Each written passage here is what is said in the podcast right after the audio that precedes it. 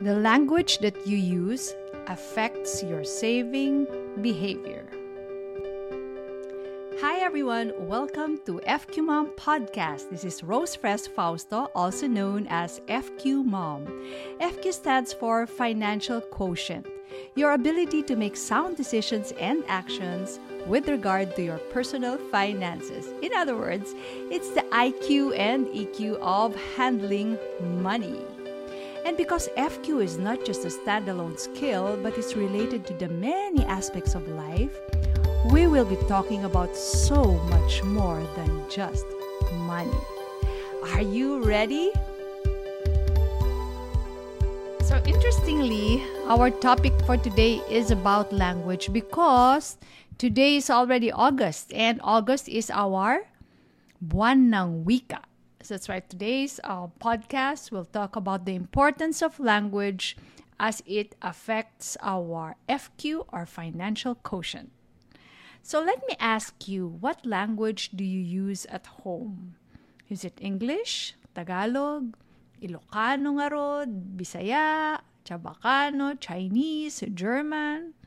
Anong language ang lagi mong ginagamit? Do you know that the language of a country or a family or a person for that matter um, affects savings behavior? Behavioral economist Keith Chen together with his colleagues at the Yale University, did a very interesting study on this. Before I proceed to the study, I think I would have to break down with you the two categories of languages the futured and the futureless language. So, remember your grammar lessons on the tenses of the verb, diba? There's past tense, present tense, at saka future tense. Let's take the verb eat, kain, as an example. We have different forms of the verb depending on when the action happens. So if it's in the past, we say, I ate yesterday. If it's in the present, we say, I eat today. And if it's in the future, what do we say? I will eat tomorrow. Okay? We cannot say, I eat yesterday or I eat tomorrow. It's grammatically wrong to do so. Pagtatawa ng kanila, di ba? Ah, mali-mali naman ang grammar mo. So, let's check out our Tagalog language. Yung una, kumain ako kahapon. So, the verb form is kumain. Pagka ngayon, kumakain ako ngayon. Pagka naman in the future, sasabihin natin, kakain ako bukas. We cannot say, kain ako kahapon, kain ako bukas.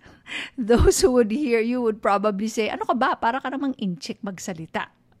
Oh, by the way, uh, you have to note that in inchik is now considered a derogatory term for Chinese. So in the way English and Tagalog are spoken and written, the past, present, and future are very distinct from each other. The past is, se- is separate from the present. The present is separate from the future. And the future is separate from the past, definitely. So, parang kumbaga sa timeline, iba si past, iba si present, iba si future. Now, let's check out the Chinese language using the same verb eat. So how do you say that in Chinese? Nako, tinulungan ako ng aking firstborn si Martin who studied at Xavier School, a Chinese school. um, dito, no? Pero ewan ko, if I'm gonna do justice to this, wotso tsinci, ganon. Teka, I think, kausapin, hinga natin ng tulong ngayon si Google Translate. How would this now be yung I ate yesterday in Chinese? Let's say that again. Okay. So, ganun yun, ano? Punta naman tayo dun sa present tense. When we want to say in Chinese, I eat today, ito yung pagsabi. Let's do that again. Okay. Pagka naman in the future, yung I will eat tomorrow, ito naman. 我今吃饭。 今天吃饭。 Ayun. So, the verb eat in all scenarios take the same form. So, if you are going to check out the article version of this, yung character ng eat, pareho-pareho lang. And when we say, I eat yesterday, I eat today, I eat tomorrow, 'di ba? And that is the literal meaning of all those Chinese uh, sentences that I played out or I tried to pronounce for you. Sasabihin mali. But those are the the literal translation. The form of the verb does not change whether the action happened in the past, happening in the present, or happening in the future. No distinction. 'Di ba? So, ano yung findings? What are the findings of Keith Chen and his colleagues? Interestingly, ito yung nakita nila, no? The countries with futureless language, yung pare-pareho yung verb form like China, Germany, Finland, Japan, and others, they have higher savings rate than those with futured language such as USA, UK, France, Italy, Spain. Tayo hindi kasama sa study, ano? Pero, check out the Tagalog language. It is also a futured language. Like what we said kanina, di ba? Kumain, kumakain, at kakain. Iniiba natin yung form of the verb so that it will be grammatically correct. So yun, yun ang findings niya, no? Um, and this one, this is not a study that was just a haphazard comparison of savings rate, but a careful analysis of big data that isolated already the other factors that might affect our money behavior, such as income level, cultural factors, etc. The futureless language speaking people were 30% more likely to report having saved in any given year. By the time they retire, the futureless language speakers, um, assuming that their income will remain constant, ano? Siyempre, ganyan talaga pag sa study, they have to make some things constant para matanggal yung mga external factors. So, assuming that, they are going to retire with 25% more in savings. It's interesting to note that this phenomenon was also observed in Switzerland. Have you gone to Switzerland or read about Switzerland?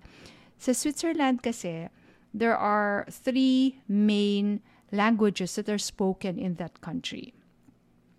And when they compared the savings rate of the German speaking regions, German language is a futureless language. They, they compared it with the French and Italian, futured language din yun, no? The futureless or the German speaking regions have, have saved, I mean, they save more than the French and Italian speaking regions. Diba? Ang bongga ng findings, diba? Akala mo the language doesn't have anything to do with the way we save, but it sure does. So, bakit kaya? Ano sa palagay mo? If you think about the way our languages are structured, making our present actions distinct and separate from our future actions, it makes us dissociate our present self from our future self.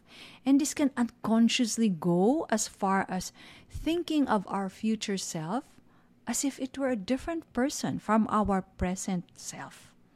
So our pleasure of today becomes more compelling. Dapat, dapat ngayon na, enjoy na ako. And we oftentimes do it at the expense of that seemingly stranger future self.